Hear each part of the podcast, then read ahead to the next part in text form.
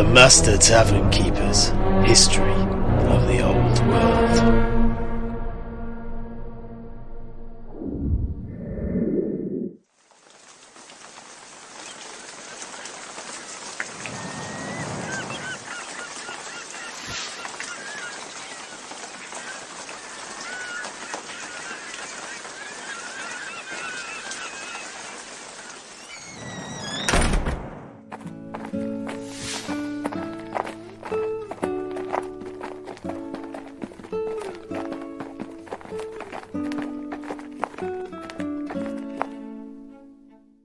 Good morning, neophytes.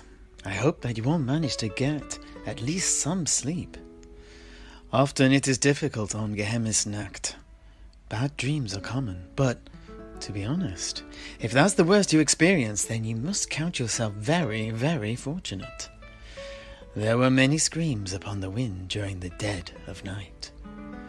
All were far from here, I might add, though. May Morr, God of the dead, welcome the lost to his bosom. Right then, lads and lasses, let us not dwell on the night, but look to the day and finish the tale of Ibn Jellaba's first expedition into the jungle, so that we can get to the secrets that he uncovered in the city of the gods, and really start to delve into the history of our world. If you recall, the expedition had just encountered their first lizardmen soaring high up in the skies above them. This alone had almost panicked the camels into stampeding off, but fortunately, the expedition's experienced Tuareg contingent were able to calm the beasts and quickly return order to the caravan. However, before things could turn violent between the lizardmen and the humans below, the aerial scouts disappeared off into the distance back to the conglomerate of stepped pyramids on the horizon, and the expedition continued along the ancient road. Later, the very same day, as Ibn and his eunuch guards were crossing a causeway over a particularly overgrown swamp, more reptilian warriors suddenly swarmed out of the depths of the dense, verdant undergrowth to block their way.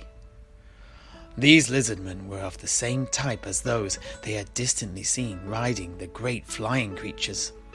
But this was the first time that the Arabians had had the chance to see the enigmatic jungle dwellers up close.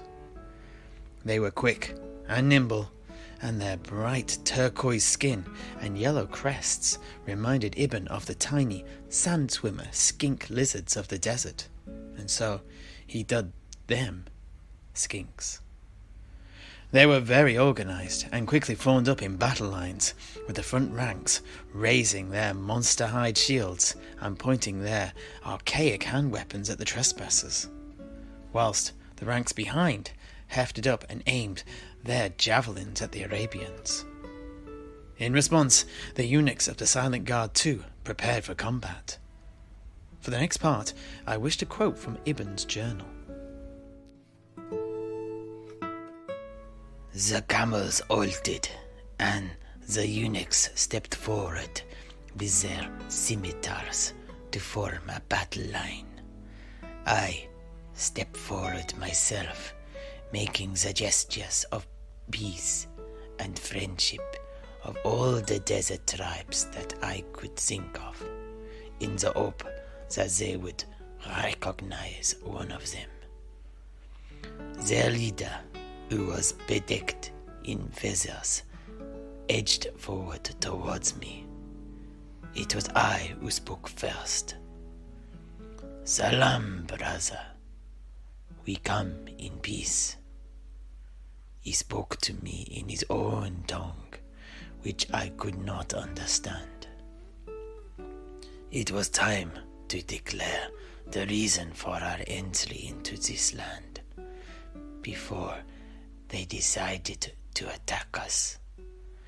I beckoned bearers to bring forward all manner of good things from the land of Araby and laid them out on the causeway.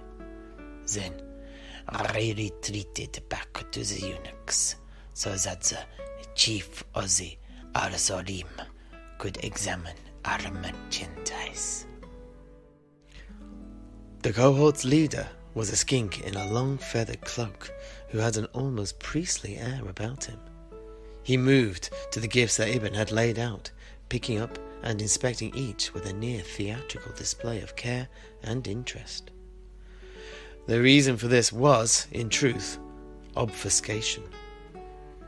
He did so in order to draw the attention of the interlopers to the fore, whilst another cohort of what Ibn would later come to call Saurus warriors maneuvered themselves behind the Arabians, cutting off their only escape route.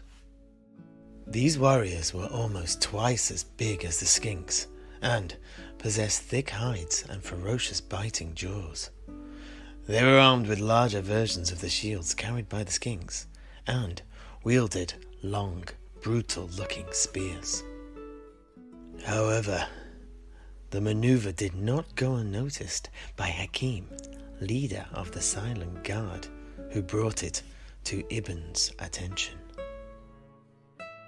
With the Saurus behind in position, the skink cohort suddenly beat a hasty retreat to reveal a second unit of Saurus warriors. These armed with barbaric hand weapons and shields. Now, both the way ahead and back was cut off, and the Arabians were surely about to be massacred. However, the bloodbath failed to materialize. Instead, the cold blooded warriors simply stood, almost motionless, like ancient idols. The burning midday sun became high in the sky, and the sounds of the jungle boomed and echoed about them as Ibn waited for the next move. I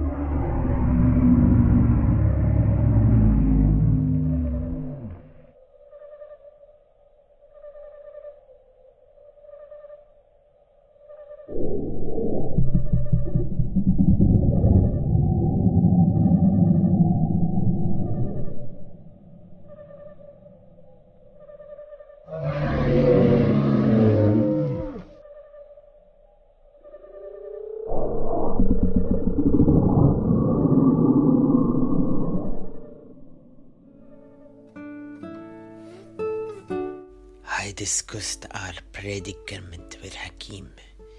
We agreed that it was better to wait, since they did not move to attack us.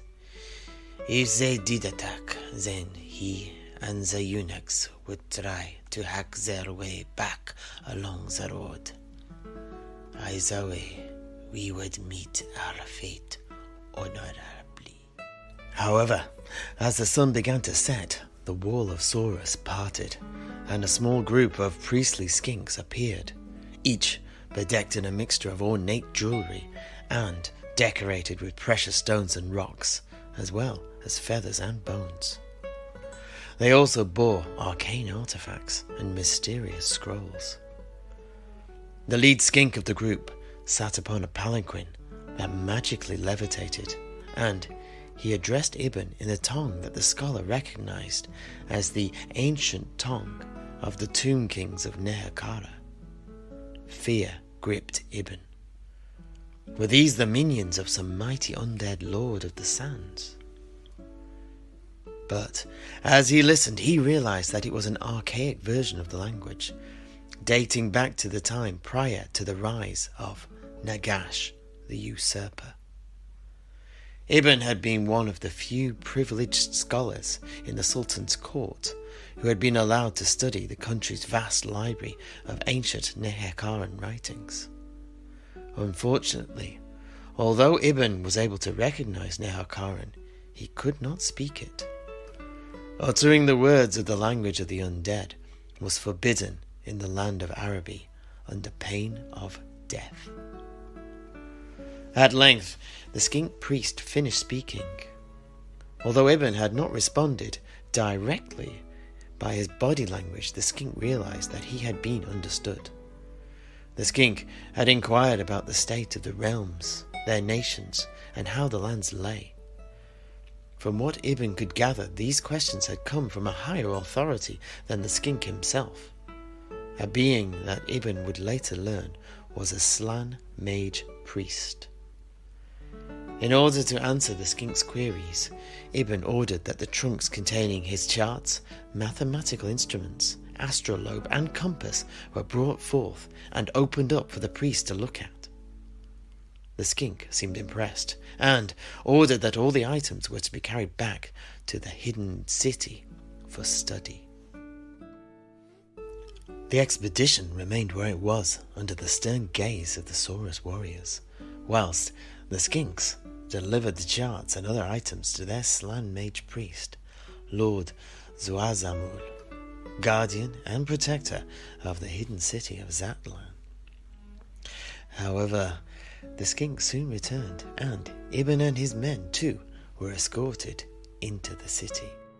And here we conclude the first expedition of Ibn Jellaba, although we are not done with him, his journeying, nor what he found in the depths of the jungle. In our next lesson, we will look at what Ibn observed and learned in Zlatlan the structure of the city, its inhabitants, the hierarchy of their society, and the secrets and peculiarities of the race that we call the lizardmen. Until then, I bid you adieu.